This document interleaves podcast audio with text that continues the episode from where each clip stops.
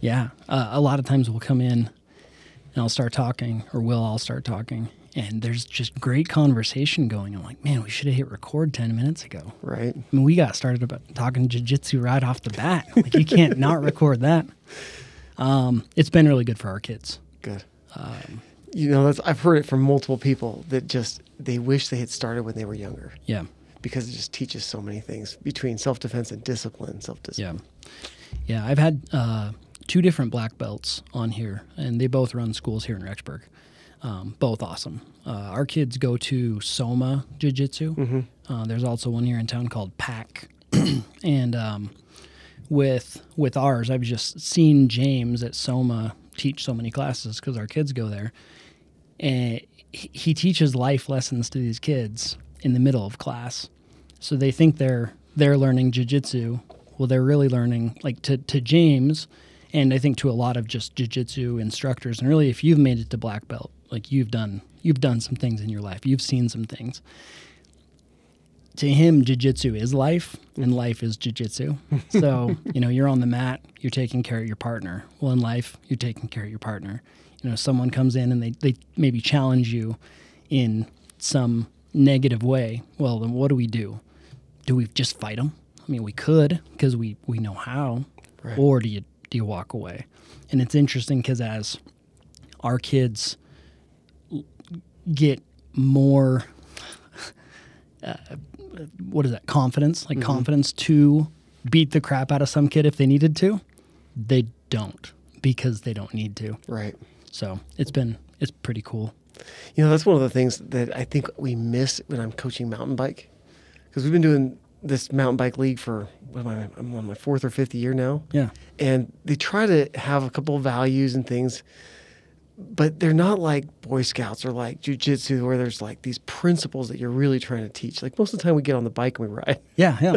which is great but you know, there's a lot of lessons in there like you, you know you're climbing up the hill and you got to keep on going but we don't intentionally get off the bike and, and talk about like what are the life lessons that we learned and let's how can Yeah. we apply those beyond this practice you know when you get to school tomorrow and things get hard Yeah.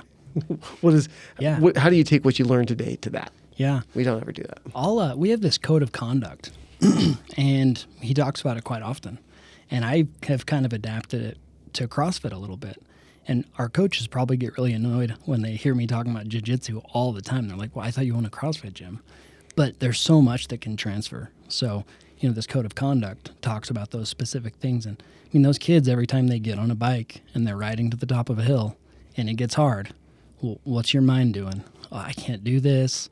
This is too hard. I'm not strong enough. That kid's stronger than me. That kid has more grit than I do. My bike's not as nice as his. You know, all this stuff. Well, then what happens in life? We get there and we go, well, he has more advantages than me. He's stronger than me. He's, but they all made it to the top of the hill. You know, you mm-hmm. just gotta, gotta learn that. So it'd be kind of cool to come up with some type of curriculum. yeah they, and they've got some curriculum but it, i don't think it gets out to the kids enough but i mean what you just pointed out though is one of the reasons i love crossfit is it's crossfit the, the principles are take the best practices from everything whether it's Yeah. from jiu-jitsu or mountain bike or wherever it might be and apply those to life Yeah, that's like one of the best foundational principles i love about crossfit yeah. And you're a, you're a fit guy. What do you what do you do? You obviously mountain bike a lot, and you do you do CrossFit? i do crossfit on my own every now Yeah. and then That's awesome. probably do pro- maybe like one or two CrossFit workouts a week. Cool. But most of the time, I'm, I'm I do I do twice. Did I ever tell you this? I do two days. That's insane. So I do I do a cardio workout usually in the morning or at lunch, and then I'll flip flop and do weight training the other the other one. So Yeah. I usually have a block at like five six o'clock in the morning, and then a block usually about noon, and then I'll just figure out whatever I'm going to do. Sometimes it's mountain biking, sometimes it's just cycling, sometimes it's running, but a lot of times it's weight training Yeah. and a lot of calisthenic stuff. Yeah, because you're one of the few people on earth that can do muscle ups, right? yeah. it's there's that that's a low percentage of people that can do muscle ups. Is it really? It, it really is. I mean, if you think of the world, you know, the eight billion people or whatever they say is in the world, very few can do a muscle up. I learned it when I was 40. That's awesome. How old are you now? I'm 45. That so a 45 year old doing two a days, working a full time job. You mountain bike a lot. You run a YouTube channel. I help run a lot of my wife's YouTube stuff, and I have my own YouTube channel, but it's more for fun than Yeah. anything else. Well, that's this for me. I no monetization in it. I mean, it'd be cool too, but I have a long ways to go Yeah. there. But um, how do you maintain all that? That's a lot to maintain. How do you keep your calm and cool demeanor and good personality through all that? Well, I don't know that I maintain it all the time. That's for sure. Um, but if I do, it's probably just because I that's my time. That's my personal time. My gym time is, or my bike time is just how I release. I love it. Just lets my mind wander. Lets me focus on other things, and then hopefully I can reset for when I have to face harder things Yeah. during the day. When I, whether it's the kids or it's work or whatever it might be. Yeah. And I don't know that I do that well, but Well, I try. I get that. I it's it, it's tough. um, I guess doing all that though gets you the grit that is needed to get through the other stuff. Something kind of like we were talking about with kids. I guess we're just older kids at this point. That's what I feel like. Yeah, Yeah. that's pretty cool. What got you into mountain biking? You know, that's a really funny thing. I got invited to go mountain biking by a bunch of guys probably about oh, 15 years It was probably 12, 15 years ago. And I didn't have a mountain bike. And I was so mad that I couldn't go because I didn't have a bike. So I kind of talked Christine into buying me one. And so we got this cheap little mountain bike. And we were in Texas and there was only like one trail to go to. and I started going like on my own here and there. And I didn't know what I was doing. And I did that for a couple of years, and then we moved away, and I didn't mountain bike again until we moved to Idaho. So I mean, it was years of just I, I, I kind of dabbled in it a little bit, and then didn't do it at all. Yeah, Reset, get here to Idaho, and there's mountain bike teams, and there's all sorts of people mountain biking, and it just you know started. That was about 2014, yeah, and from 2014 to about 2019 mountain biking was kind of this slow growth thing but it was starting to get more and more popular. 2019 tw- 2020 hits. Oh, hog wild. I mean it's like one of the fastest growing sports in the nation. I didn't know that. And so, COVID actually had a positive effect on something. yeah. Yeah, people just wanted to get outside. Now the problem is the, the bike companies are struggling. As in keeping enough bikes coming. no everybody bought bikes. Oh, because there was this big influx. Everybody needed a bike. And then everybody has a bike and now people learned that oh i don't know that i like it that much yeah. And so now the, the market's flooded with lots of bikes, lots of used bikes, but there's not this continuous cycle of new people coming in just yeah. yet. So, uh, are there a lot of companies going under?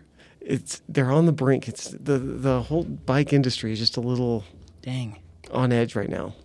they need to innovate somehow. I know. what I wonder, are you plugged in enough to that industry to help them help them go innovate somehow? They need to put motors on them. I mean, that's really all they need to do. They were doing that. Yeah. I mean that's honestly that's where they're selling a lot right now. I think Is electric bikes? yeah.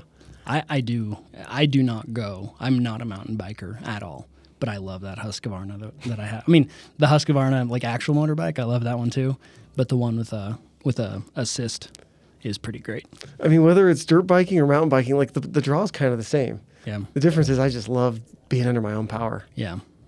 There's just something there's something about it even though it sucks sometimes going up those hills those climbs are just like gut wrenchingly hard Yeah. Yeah. I need to do that. cruising the downhill and just r- tearing up trails is so fun The downhill is fun. That's one thing that drew me to the the assisted pedal is it made it getting up higher, faster, easier, so that I could just go down. i know guys that are training for full-on cross-country races with an e-bike Really because it really lets them kind of monitor and control their heart rate interesting. Okay, And so, so- they're they're going up. They're they're saying, "Hey, I'm zone four right now, and I want to stay in zone four. So then they give some assistance to stay and, there. and they get to put way more time and attention into the downhill riding so they get way better on uh, bombing some of these downhills and just their technique gets better they can they can put way more time on a bike per day than I can if I'm under my whole my own power the whole time okay, unless I'm going to you know the mountain bike park and riding the lift up yeah, yeah. Which now we have a couple, right? Because Targhee's doing it. Every, I mean, Kelly- almost Kelly's everybody's doing doing it It's smart from a business standpoint. I mean, you can only be open in the winter normally. Now they can get some yeah I mean some summer. Targhee Jackson Hole um, Big Sky they're all open in the win- in the summers So in the summer, how much time do you think you put in per week on a mountain bike? I don't know if I can actually calculate that. I might be embarrassed to find out. Yeah. I bet you. So we coach two nights a week, and those nights I'm probably on the bike, or at least at practice for four hours, Yeah. and then I usually you know squeak in one or two more rides on my own. Wow. So you're probably 12 hours a week. I'm probably 12 hours a week, a week on a bike. Do you count those as your workouts I do. during the summer? I do. Cool. Yeah, that's where I get some. Sometimes it gets frustrating though when we're coaching kids. It's not the workout that you want because you're you know you're kind of with different age groups and doing certain things, and so sometimes it gets frustrating that you're you know stopped every couple miles trying to figure out if you got everybody on the team, if you got if you Yeah. missed anybody at the last turn or whatever it might be. It, it's so interesting to me all the different things that exist. So I mean, I just have never really thought of coaching mountain biking, but obviously it's a skill. There's lots of skill involved, balance, endurance, how to pedal, all of that. Like what how do you coach a kid through mountain biking? Just say the first 3 years. So they put uh, the NICA league that I'm in. They actually uh, train all of the coaches. What they call a on the bike training 101 and 102, and I got certified to teach that one. So here's what we usually do. Let's see if I can remember all of it. um, we talk. We go through climbing skills. So we talk about body position when you're climbing. Um, there's different types of climbs, right? You can get out of your bike. There's a crouch climb. There's full-on standing climbs. Um, there's body position. There's bike body separation was what we call. So you can make sure you figure out how to let the bike go up and down and side to side, and the body kind of stays in the middle. And you kind of lean the bike and tip the bike and move your body up and back just to make sure you can climb well. Um, what else do we do? We talk about cornering. So cornering is also the bike body separation. How do you really tip the bike over and keep your, you know, most people want to lean with the bike. Yeah. Yeah, but you got to keep that center of gravity. You got to keep that center of gravity. The more you stay up on top, the more traction you can put down on those tires. when I was racing uh, dirt bikes a little bit, we would get clear up onto the On the side. uh, yeah, up onto the side, but then also up on the gas tank. Yeah. So you know you're you're getting further up on Yep. the bike. Is that the same? Same thing. Okay. Yeah, absolutely same thing. Like if we go out to, let's say we go to, um, what's, I can't even remember. I'm totally blanking out today. You're good. Um, if we went to Slick Rock Bi- Bike Park in Moab, right? It's all these like petrified sand dunes, right? So to climb, you got to get your belly button almost over the top of the handlebars. Oh, okay. But when you go down the other side, you got to get your rear end back Yeah. over the back tire. And so that's the whole thing. So we train a lot of that for the first few years. Is just go over and over those types of drills. That's really cool. How to make really good pedal strokes, right? Really wide.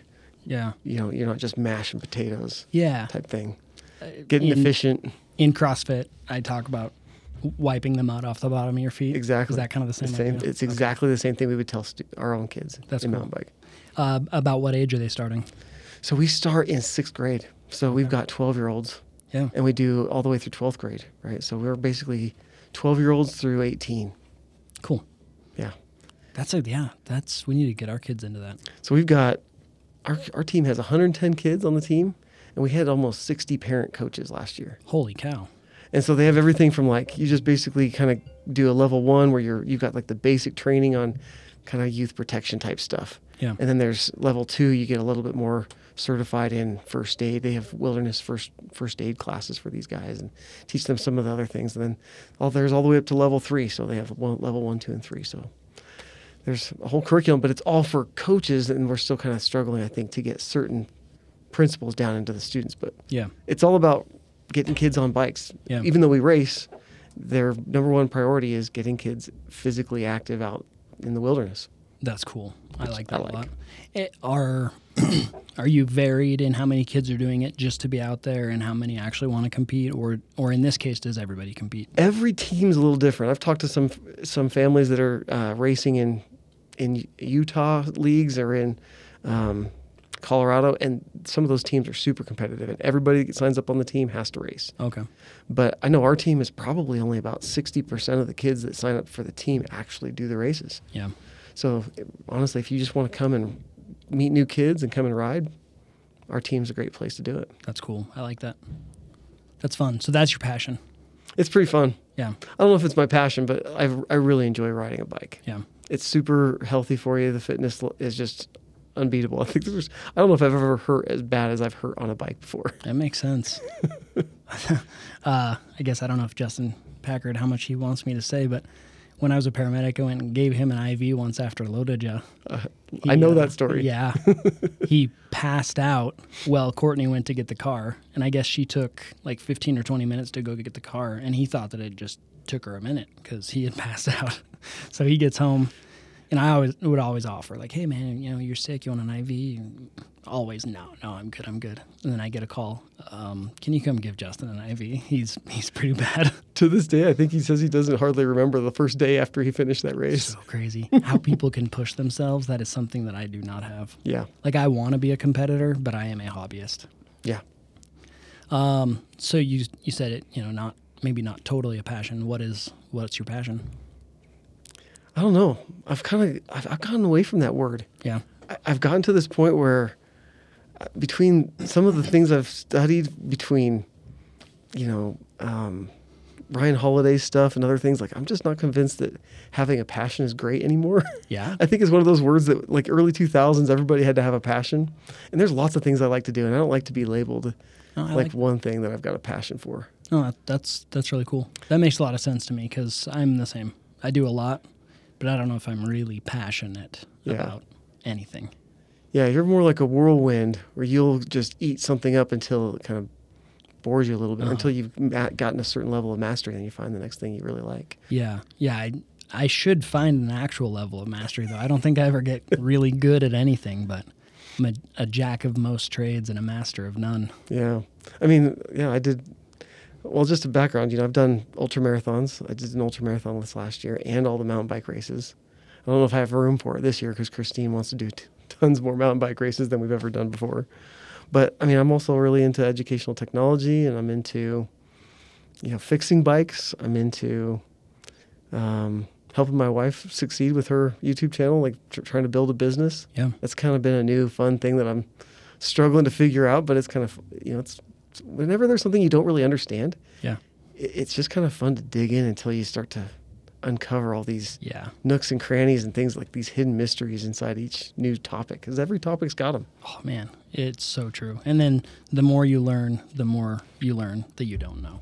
Yeah, Um, something I've really admired about you guys is like your family aspect of stuff with like mountain biking and camping and getting kids out on hikes and everything. Something that we're not great at, but we look at you guys and we're like, we want to be more like that because it teaches kids just, just grit. I guess when I when I think of you, I think of grit, and I I don't know if it's because of those experiences or the mountain bike stuff that you do or the, the YouTube channel stuff because I know there's you know a big learning curve there and it can be really v- extremely difficult. You guys just seem gritty. yeah, I appreciate that. I don't know that I feel myself as being gritty, but I'm, I'm it's a journey, Yeah. right? Sorry, my phone keeps. I, I usually pause, uh, silence it, and I have not, and then this shows. There we go. So maybe if there's a passion in there somewhere, it's probably learning, Yeah, right? Learning and teaching. That's kind of that's where my background is, but. learning and teaching. Uh, what made you? What What is your educational background, and then what made you want to do what you're doing now? Yeah, I have a bachelor's degree in Spanish education and a master's degree in educational technology. So yeah, I, I don't know. I, I just had a lot of educators in my life that made a lot of good impact on my life. So I, when I got to college, I didn't know what the heck I wanted to do. Yeah. and I knew Spanish, and so I was like, "That's pretty easy. Let's do that." Yeah. And then I get into the classroom teaching high school Spanish, and I'm like, "This kind of sucks." Yeah, I mean, I really like teaching Spanish, but I can't teach verb conjugations the rest of my life. for sure. So yeah. So what was the what was what were the steps there? So you were in high school teaching high school Spanish, and then teaching high school, I was actually coaching a couple of sports I won't le- I won't name, and had some bad experiences. yeah, And then uh, I, I just remembered. I, honestly, I was trying to look for a new job, and I had I, I was kind of lost. I was like 28, and just didn't know what the heck to do with my life. Didn't feel like this teaching gig was going to last or, or provide for my family, and uh, I I had these administrators that just were over my shoulder all the time and telling me what to do, and I was like, "You're barely a few years older than me, and don't you have this?" You know, so-called master's degree. that make- What does that make you better than me? yeah, yeah, and I, I just didn't like their the whole structure. So anyway, I, I recognized that none of them knew anything about educational technology. This is like 2005, Yeah. 2006, and I had a class on ed tech, and I had this really great professor, and he was like, "This is this is where you want to be." And so I started just exploring all the technology I had on campus, and I started training other faculty how to, you know, we had a audio language lab that was just computers everywhere and audio recording stuff, just like you got in here. And nobody knew how to use it. It was like eighty thousand dollar lab. Nobody Yeah. could figure it out. Yeah. so I went and figured it all out. And the next thing I knew, it was like a couple months later, the next school district over offered me a job as an instructional technology coach, Okay. doing just kind of that. And I did that for four years and decided I probably should get a master's degree in this because Yeah. it seems to lead somewhere. So So you did that, and then at what point did you decide to come to Rexburg and work here? Well, I did that. Uh, ended up going to North Carolina, and I was the director of technology for a school district out there. And then uh, actually had a superintendent that was really kind of crooked. Yeah. Misspent a bunch of funds. I got a. I wrote a 1.8 million dollar grant. Got I got laptops into every kid's hands, and then he this superintendent started hiring all sorts of people that were not written into my grant Yeah. with my grant funds, and Yeah. I was like, uh, I think I should be out of here. Hey, I, I understand that. I found this really great job at BYU Idaho, and I was like, oh, let's give that a shot. And they offered me the job, and I've been there ever since. That's cool. So what do you do here, and what do you do now? I train faculty how to use technology in the classroom to teach. And so that's everything from an LMS to just web tools. And I'll just tell you, in the last year, it's been all AI. I was actually going. I was that was in my mind to ask you. So Yeah, it's, I mean, it is. It's fun again. Like I think technology kind of stalled out a little bit um, just before COVID. For maybe the four or five years before COVID, technology hadn't really changed a whole lot as far as educational technology. Nothing new and cool, but man, this AI stuff is making us. It, it, it's really, you know, certain things in, in education were probably dead 15, 20 years ago, but AI is really going to like put the nail in the coffin. yeah. So in your opinion, what does AI do over the next ten years as far as education? I wish I could tell you what it looks like the next year. Really? Th- th- that's how hard this has become. Um, I mean, I'm really looking for it to be a tutor. Like there's and there's companies that are getting there pretty quick. Like just this, just today, I found another one where they're actually programming kind of a persona into the AI to make it act like a tutor that doesn't necessarily give the students all the answers, but nudges them there and can reteach them if they don't understand and can check their understanding, give them constant quizzing and, and self checks. Um, That's crazy. and, and and hopefully if it this is where i'm hoping we go is that it can look at my course outcomes and even maybe my my assessments and know where i'm my trajectory where i'm trying to get my students and get students with every conversation to go towards that end target um, and we're getting close but what i'm also seeing at the same time is there's a lot of bad stuff like even just today i found one this new tool puts a button on top of every quiz you could possibly take on any platform and basically just give you the answer. oh yeah. It just it sees quiz question, you click the button, it tells you the answer is B. Dang. You know, so Yeah. are we yeah, gonna I guess like any technology, you know, it it's gonna have its downsides. Well, think about think about this. Let's go back to TomToms. You know, before we had TomToms, you and I would probably use like MapQuest or something, right? And before that, we would probably just ask for directions and actually pull up a map. And Yeah. we there was a connection between our knowledge and our what our visual surroundings were. Yeah. And we kind of figured out how to learn, you know, a town, an area, whatever it might be.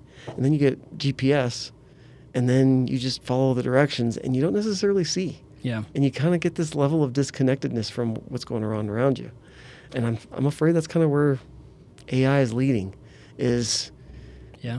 we, we kind of take what it spits out and go with it rather than really sit and critically analyze and try to understand and make it our own Yeah, I, I see myself doing that with AI already.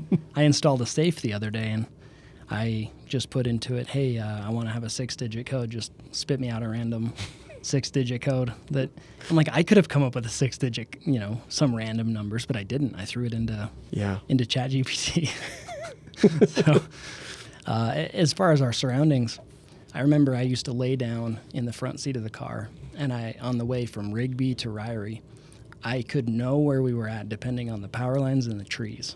So I would tell my mom like, "Hey, the, the house next to us is yellow," or you know, whatever. My kids now will be like, "Are we in Rigby?" I'm like, "Look around. We are obviously in Rigby." It's pretty crazy how how it's all changed. You know, so it's easy for them to be on a device or just not engaged in the world.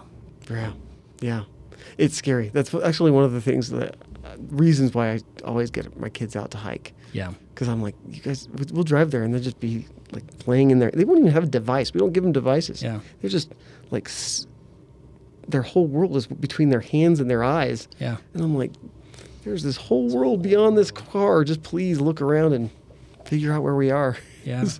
So what You haven't, it? you haven't had to teach a kid how to drive around here yet, have you? No, not yet. It's soon though. Uh, two two years. That's been the scariest thing is like, like these kids don't can't even figure out how to get to McDonald's. I went to push a guy out of the snow the other day, and it would not go. But his tires weren't even spinning. He's like, I just don't have enough weight in the back of my truck to get my tires to spin. And I'm like, well, that makes no sense. Your tires should actually be spinning more. After we pushed this guy and pushed this guy, I I walked up to the front and I was like, is your parking brake on?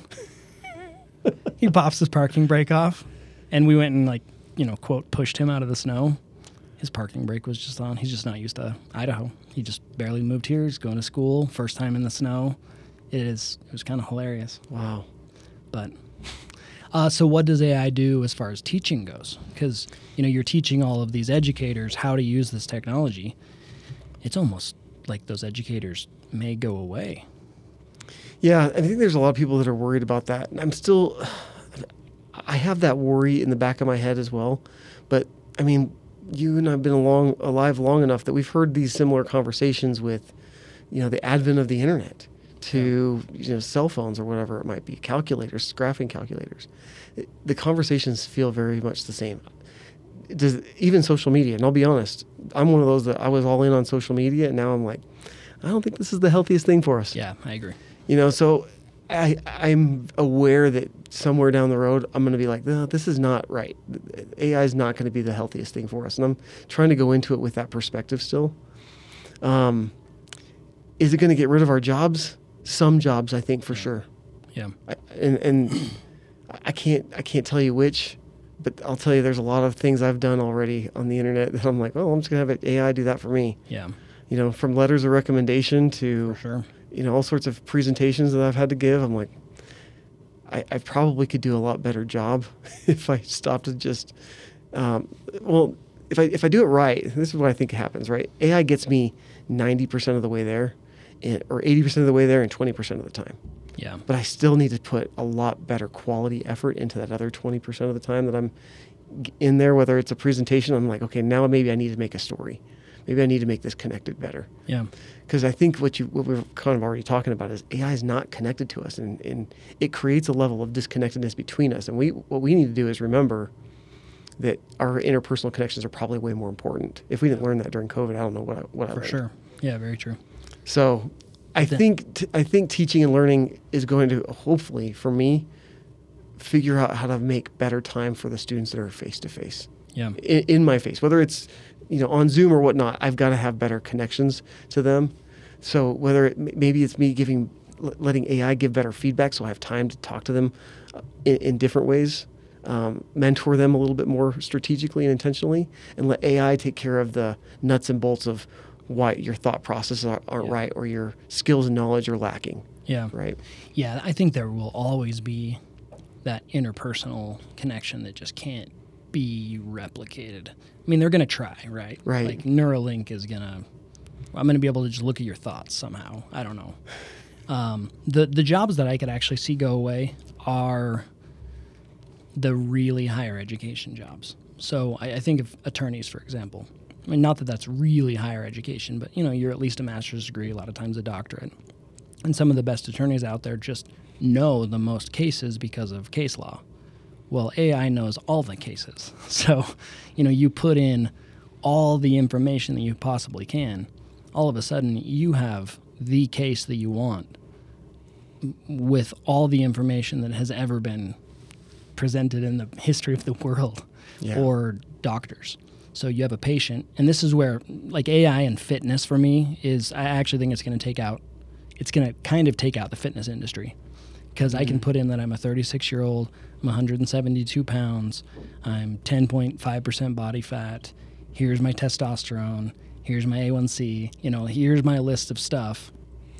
Now it connects to my watch and your heart rate monitor and if you wear a CPAP at night, and it started to connect to everything that's there.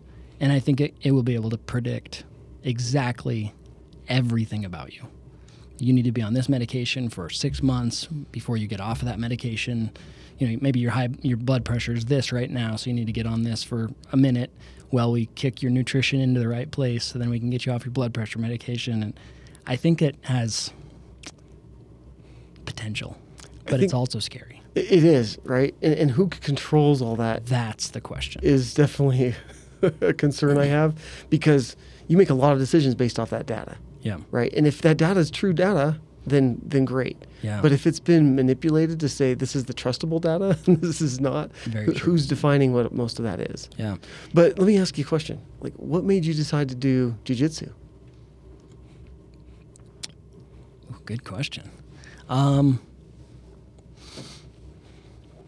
What motivated you? Like, what kind of piqued that interest? Um, it was probably two or threefold. Um, one, I just felt like I need needed to be learning something new. Uh, two, I'm I have a lot of firearms training. I always carry, but there's that 21 foot rule. You know, Mhm. I have a gun, you have a knife, you're 21 feet away from me. What do we do? Hand to hand combat sort of thing. I Right. wanted. Um, those are the two. I had a third one, was wh- why I said threefold. Um, but I forgot what that one was. So let's go with those two. So first was learning something new and having a new challenge, and then Mhm. two was the actual self defense part of it. Yeah, and then since you've done it, like, how have you have you been able to learn everything from, you know, a textbook? Oh no, no, yeah, the, you're totally right. the The practice is, you could even go. You know, we we learn for an hour and then we roll for thirty minutes. If you only stay and learn for an hour and you never roll, you're you're not you're not there. I was gonna say that's that's kind of what I was hoping you'd say because I think when it comes to fitness, a lot of students that I know that are young young kids like Gen, what what are we on Gen Z? I have no idea.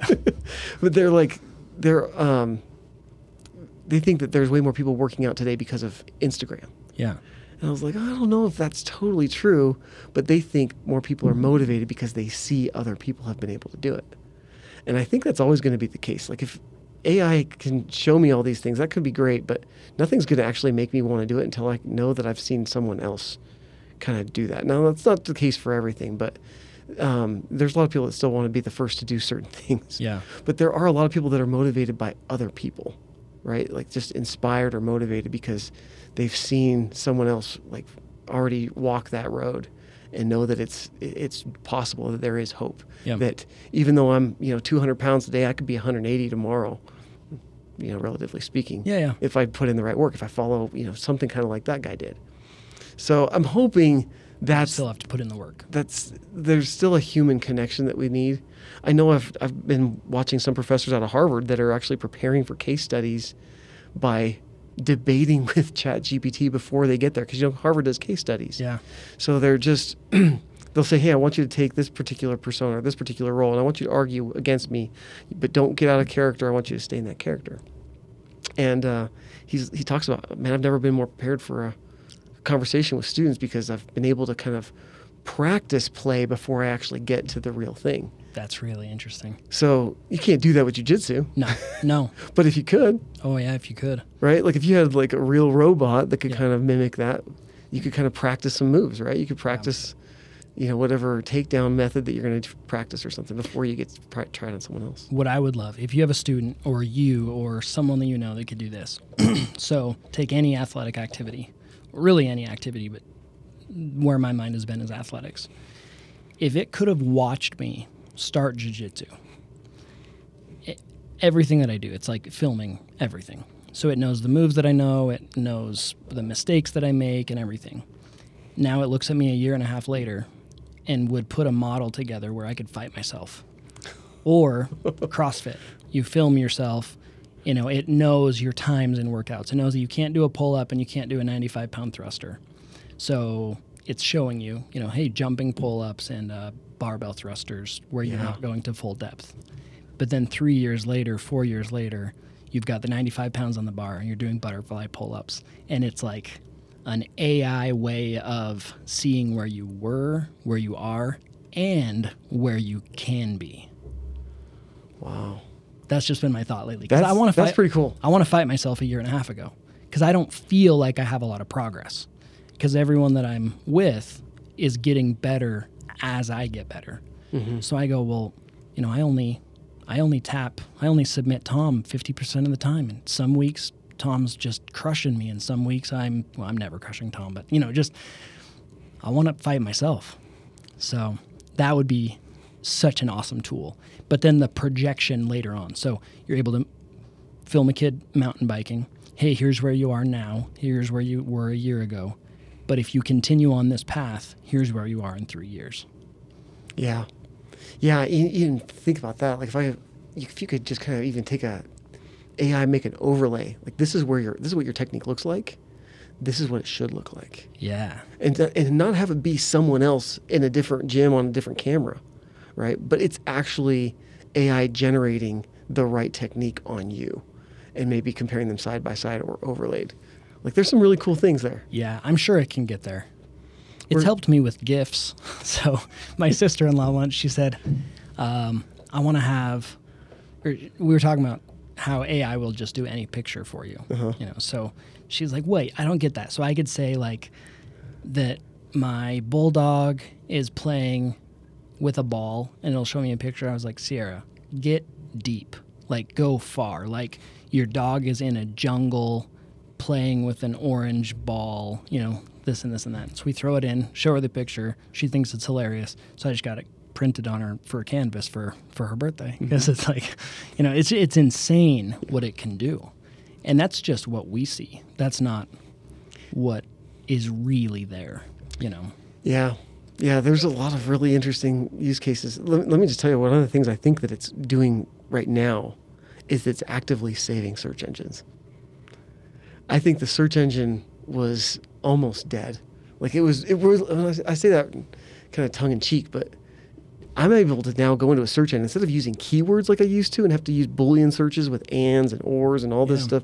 And you know how like, it took me years to get good at really good keyword searches. Yeah. But now I can just ask it whatever question I want in whatever language I want, and it understands, and it can comb through the entire internet and find me the right answer. I'm getting better answers in Google than I've ever gotten before because now, if I'm looking for, let's say I'm looking for, uh, you know, what kind, what size, what width tire can I put in the, this bike frame? Yeah. You know, I, it would take me forever to find that because Google can't know that. Yeah. But now it's combing through these forums and it's looking at 10 or other people that have had this conversation before me and it pinpoints me right to the person that found the answer.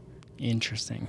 So I didn't even know search engines are doing that. So they're they're actively running on AI right now. Yeah, it's that natural language processing that's gotten so much better. It just seems to understand. Now, there's a lot of nuance to that, but it's, I mean, if you compare that to what it was five years ago, Yeah. I guess now that you say that, um, I don't I don't really use keywords when I search something. I say a sentence. Mm-hmm. That's just organically happened though. It's not because I knew that. I just I guess over time I've just noticed if I say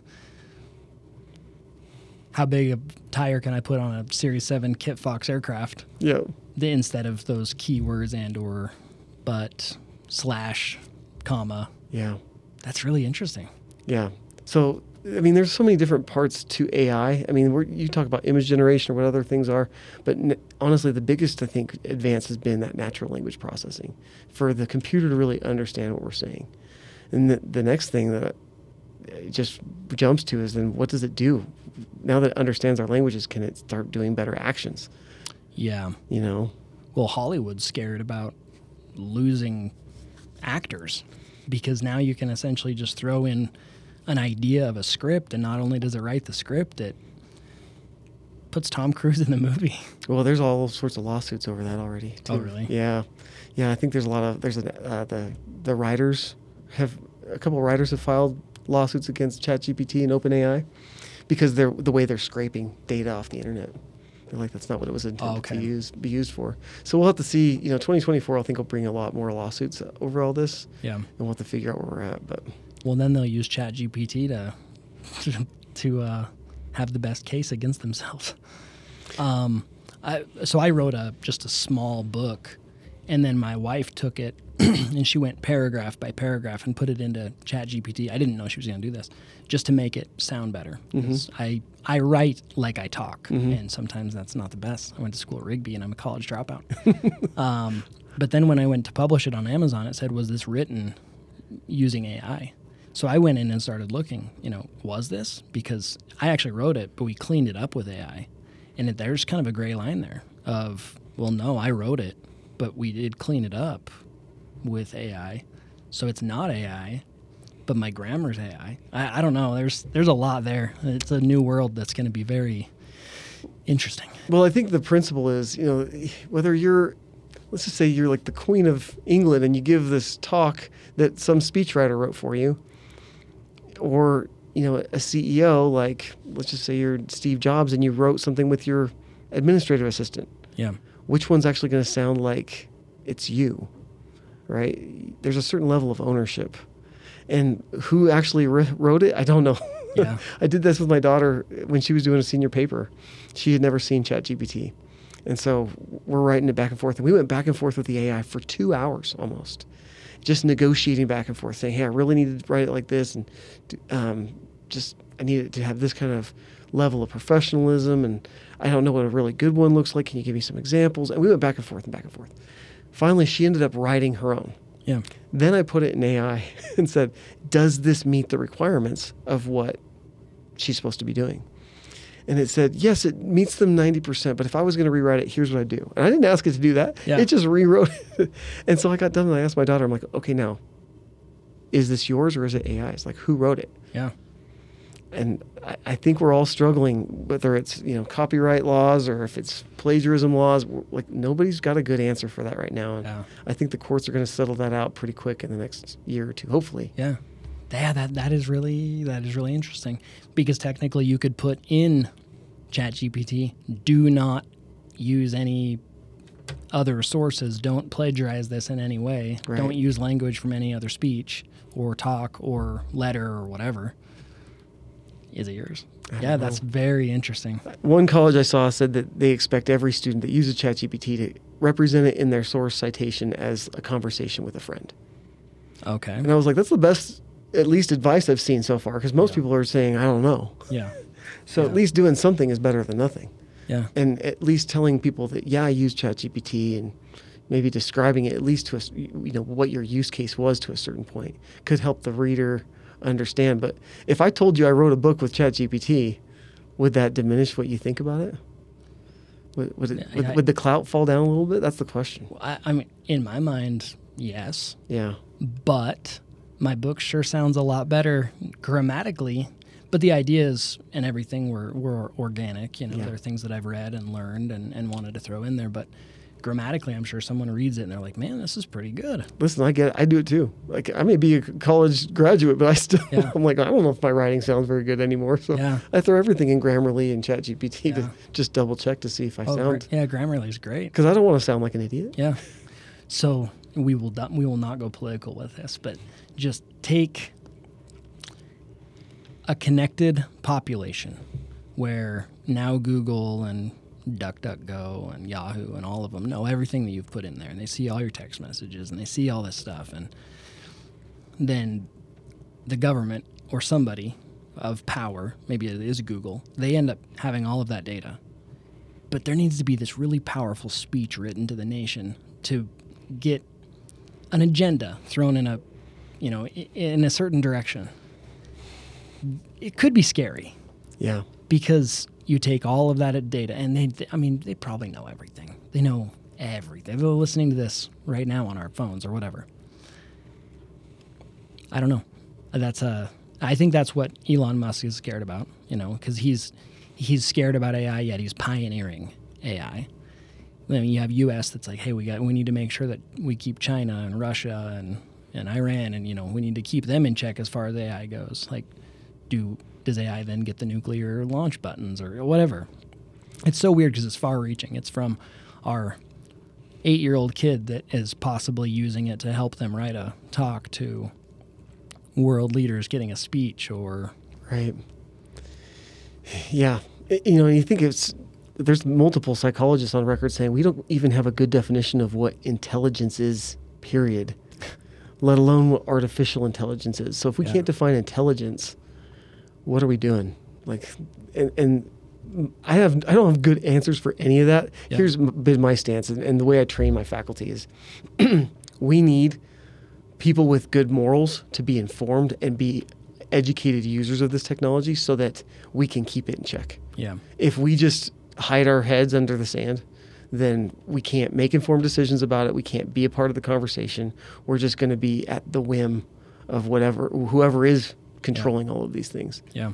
and uh, I think that's really important. Uh, you know, there's I don't know what OpenAI is doing. I know that they they're even in the last two months or so. You know, when they fired that CEO, Yeah. there's been a lot of speculation about what actually happened there, and they haven't been open or forthcoming about what actually happened. Yeah. And that doesn't make me trust them anymore. No, no, for sure. so, I uh, I say all these things to say I'm I'm really optimistic, but I think in the back of my mind I'm like I'm really just trying to prepare people to say we might need to make a stand Yeah. if if this gets out of control. yeah. And there's little things like the little button that gives everybody the answers. I'm like, I, I think that's probably crossing the line. Yeah, yeah, for sure, for sure. yeah, because then whatever intelligence is defined as, it, you're not doing it. Even however you want to define the intelligence, it's not you anymore. Now the computer's making the decisions. But you talk about it being run by moral people. Yeah. I mean, that just goes back to kind of circling clear back to the first of the conversation. Getting your kids out camping, getting them mountain biking, teaching them good morals, teaching them you know that's the only way that we're going to have good leaders or heads of these organizations is if we're starting at the level of the family Yeah, yeah. It does all start. I mean, Denzel Washington does like a really good job at saying that. It's like it all starts in the home. it's cool Yeah, we got to make sure that we're taking our kids and getting them just off of those screens. yeah As an educational technologist, I'm like, I I cringe. I look around and I see families that just they'll go out to dinner and their kids just have the lap.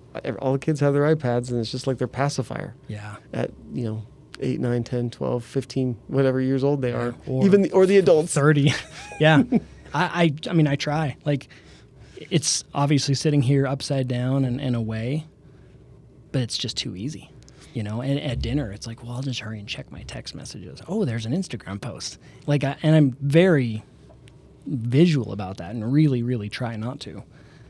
But if i'm not trying not to it's far too easy. Yeah. Well christine has this new rule so she has the kids try to bring friends over every now and then.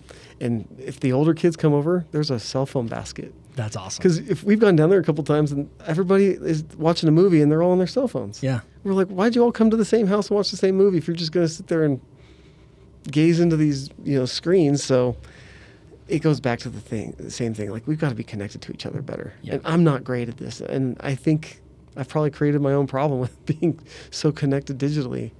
So Yeah, but it's it's also tough not to. you know, uh, running a business. If you're not on Instagram, you're not on TikTok, you're not on Twitter and YouTube, it's very difficult to run a business nowadays. Mm-hmm. You know, every ad campaign that we do is okay. That being said, some of our best ad, some of our best advertising is handing out flyers, really but we're a pretty unique business in that in that respect. yeah so how do you how do you manage like keeping yourself balanced between being on your cell phone and being connected to people around you because you've got really good i mean I've, I've watched you for many years you got good strong personal connections and relationships and sometimes i'm like i'm a little jealous Oh no, don't no. we just we we try to go out once a week with my wife, or we try to do something like, even if it's watch a, an episode of something on Netflix or whatever. But as long as it's together, like we make sure that there's that, and then we just try to go out once a week with friends. yeah Um, and during that, cell phones away. You know, at, at night, I've been really bad lately because if we do watch something on Netflix, I'm researching how to build an airplane. So that hasn't been the best, but at least it's not, you know, Instagram and all of that. Um, we go in cycles with our kids. So it'll be a couple weeks of, hey, you only get an hour a day, and then that kind of starts to go away, and then we notice they start to become little little craps, and we have to put that back in place. You know, hey, only an hour and a half a day, but that, that follow is a pain in the butt isn't it's it? It's very very difficult. Uh, but i would say for myself it's just um, kind of a self-regulation. I just start to notice like you know hey i've started following you know I, I don't know just different different accounts that start to take me away from my my core. So you know, maybe it's like I'm following way too many jujitsu accounts and I'm not following Ryan Holiday and Daily Stoic anymore. Yep. And so, okay, I got to get rid of some of those jujitsu accounts or watch too much CrossFit or whatever it is. so, self regulation, but I wish I was better at it. I still think I probably look at Instagram and TikTok way too much. Yeah.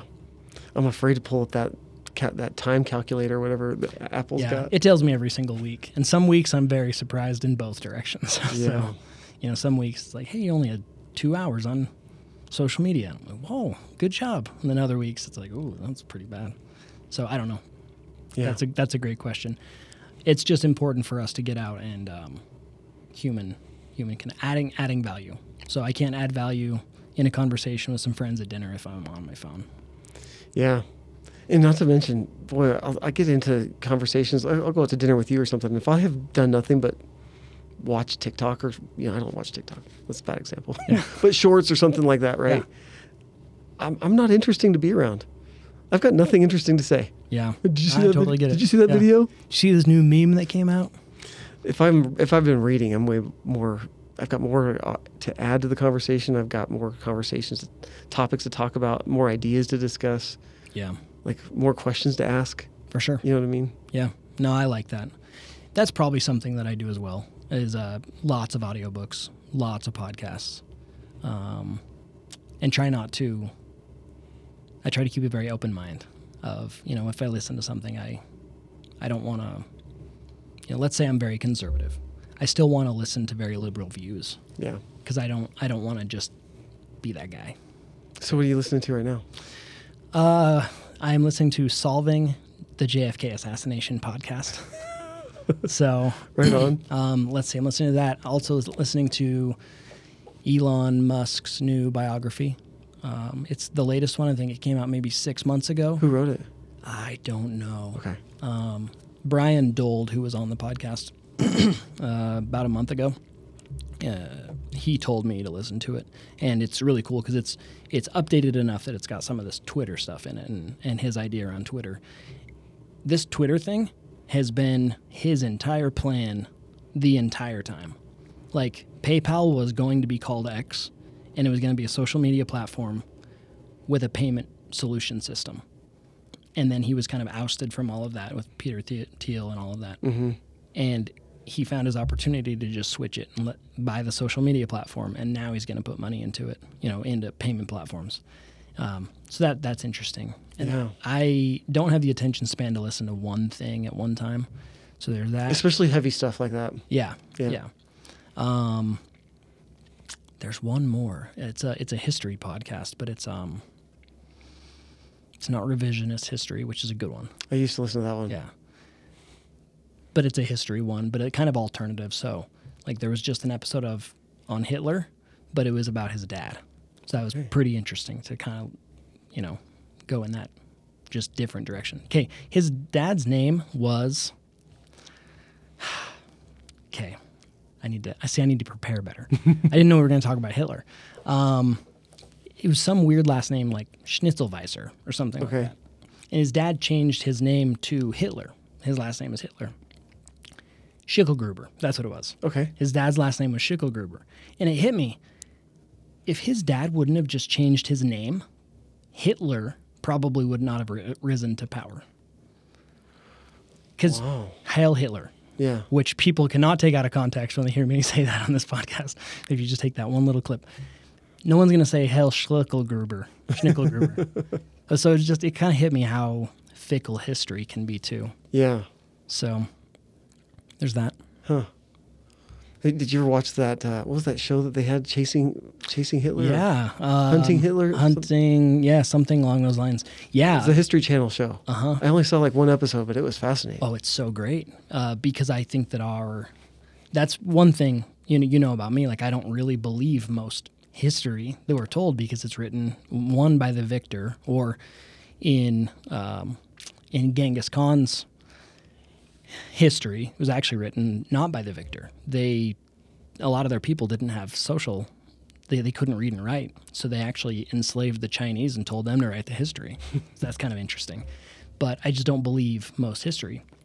So what we know about what happened with the Nazis after the war and how the war was won, I've always just been a little bit skeptical of it.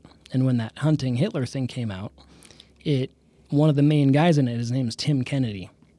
He's an ex-army ranger. He was in the UFC, big jiu-jitsu guy, uh, big-time entrepreneur. And so that's one reason why I wanted to watch it is because I really like Tim Kennedy. And where that really led them was Argentina. Yeah. An insane amount of ex, uh, you know, SS and, and Nazi party went to Argentina. Yeah. But we also have a lot here. There was Operation Paperclip. Have you ever heard of that? No. So we brought over 3,000 Nazi scientists and their families, and we embedded them within our government. And that sounds so conspiratorial. Like, that is not true. There's no way. You can look up Operation Paperclip. All right, you got De- me. You got me looking it up now. declassified by the CIA. we brought in war criminals. We brought in ex Nazis. We brought in bad guys. And we just put them right into our government and said, run NASA for us. Here, we like some of the stuff you did over here, so now you're part of our CIA. It's interesting. It's so we just, the history we learn isn't necessarily what really went down. So okay. um, that History Channel one's good Yeah. and anything Tim Kennedy is good. He goes on missions now for I don't remember what the nonprofit is, but it's pretty much funded by Glenn Beck. And uh, when we left everything in Afghanistan, like all Human trafficking stuff. Um, yeah, he does. Uh, he does. I, I, I believe a lot of that. but when that whole Afghanistan thing went down, and we kind of left a lot of Americans there, left a lot of military equipment there. All of a sudden, you don't see Tim Kennedy on Instagram for two weeks. You know, no one really thinks anything of it, and there's a whole group of these guys that you just don't see any Instagram posts. Then a couple weeks later, they get back and they go, Glenn Beck funded $13 million, and we went over and we brought 500 Americans back home. Like that's what he does now. He's just ex Army Ranger, him and a bunch of SEAL buddies and and ex CIA guys. They just go on missions all around the world and help. Cool. It's pretty cool. Yeah, that's way cool. So, yeah. well, um, I appreciate you.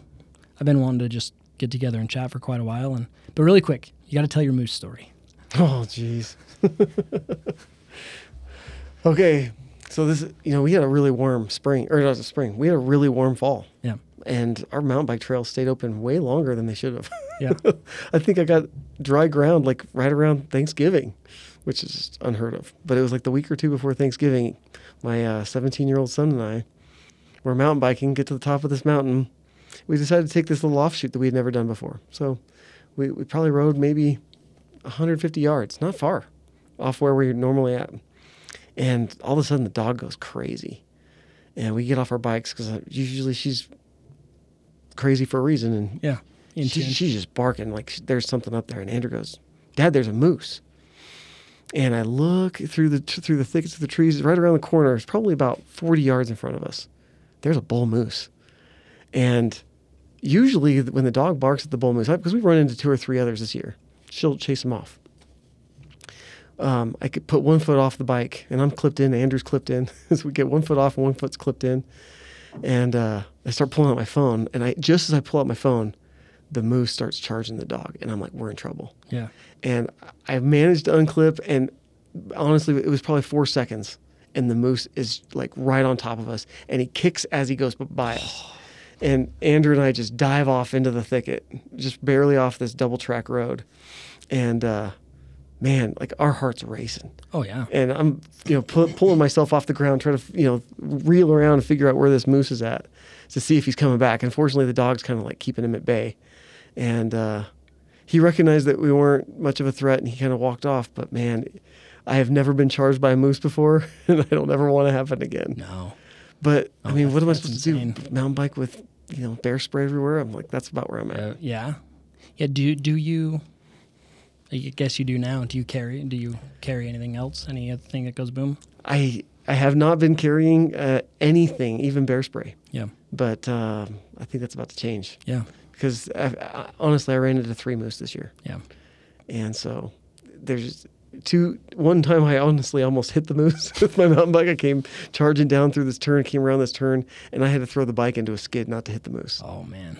Um, but I was going so fast, and I was up on the bike that I, I think I scared her pretty good. She was she was a cow, but uh, there's just I mean the three three in one year on basically in this within a mile of each other. Yeah. Like I've, They're- they're I've, I've seen too many moose up there. That's crazy. Yeah, wildlife. It's well, there's there's more people killed by deer every year than in deer attacks. Not just hitting like a deer on a road and something bad goes. You know, you die hitting deer on. Like deer attacks, way more deer attacks and deaths than by sharks. We're all scared of shark attacks. What you should be scared of is getting gored by a deer. so Yeah. Well, you know, I used to run Boy Scout camp, and I've I had uh, up in Wyoming. Yeah. So I've been close to Bears, bears and yeah. moose now a couple times, and that's the first time ever charged by a moose. yeah, yeah, that's scary. You showed me that video and I was like, man, that that's insane. Yeah, the whole like, you know, two seconds that I got Yeah. actually got the moose on the video because but- that was Two seconds of you showing me the video and my heart rate goes up. I'm like, I can't even imagine being there. yeah. I was just I was so thankful that we both had it unclipped because if we had not been able to get unclipped from our bikes, Yeah. we would have been trapped, basically stuck Yeah. attached to the bikes. It's crazy stuff. Well, keep it all up. It's really cool to just see what you're doing um, and how you're doing it with your family. That's that's what's kind of blown us away, and just um, that we admire you guys a lot about. Um, you got the the camper this year, and you know have just been making it happen. Just all the family stuff. It's really cool. Gotta have a camper to get to half the mountain bike trails. Yeah. You we, too. We went on a camping trip once. We young kids. I don't think Heber was even born, and it wasn't supposed to snow, but it snowed all night long. I was awake all night. Kids were yelling, screaming. We're all freezing, and I'm not usually like a never, like I'm not an absolutist, so I'll usually never say never. hmm I was like never again. I think we went out like a week later and bought a camper. I was like, if I'm gonna camp, I'm gonna do this right. But but that's me. Do you remember the time we went camping together and it like hailed on us the whole time at, at like 9,000 feet? Where was that? That was Meadow Lake. Oh yeah, that's the camping Was trip. that, was that the same That's- one yeah, for you? Yeah. I mean, we Yep. were we were in a tent that time and we froze. Yes. Yep. We went on a hike that day, That day. and it was on the way back that it started to snow. But I think we were in t-shirts on the on the way up. On Well, the it was like the middle of July. Uh huh. Yep. Yeah. Like it should not be. It just I don't even think it snowed. I think it was just hail and rain. Just hailed. but I mean, It was it, it looked like it because remember there was like three inches of Yes. hail on the ground. Yeah, it was such a miserable night. Yeah, that that was a hard one. So anyway, but you know what?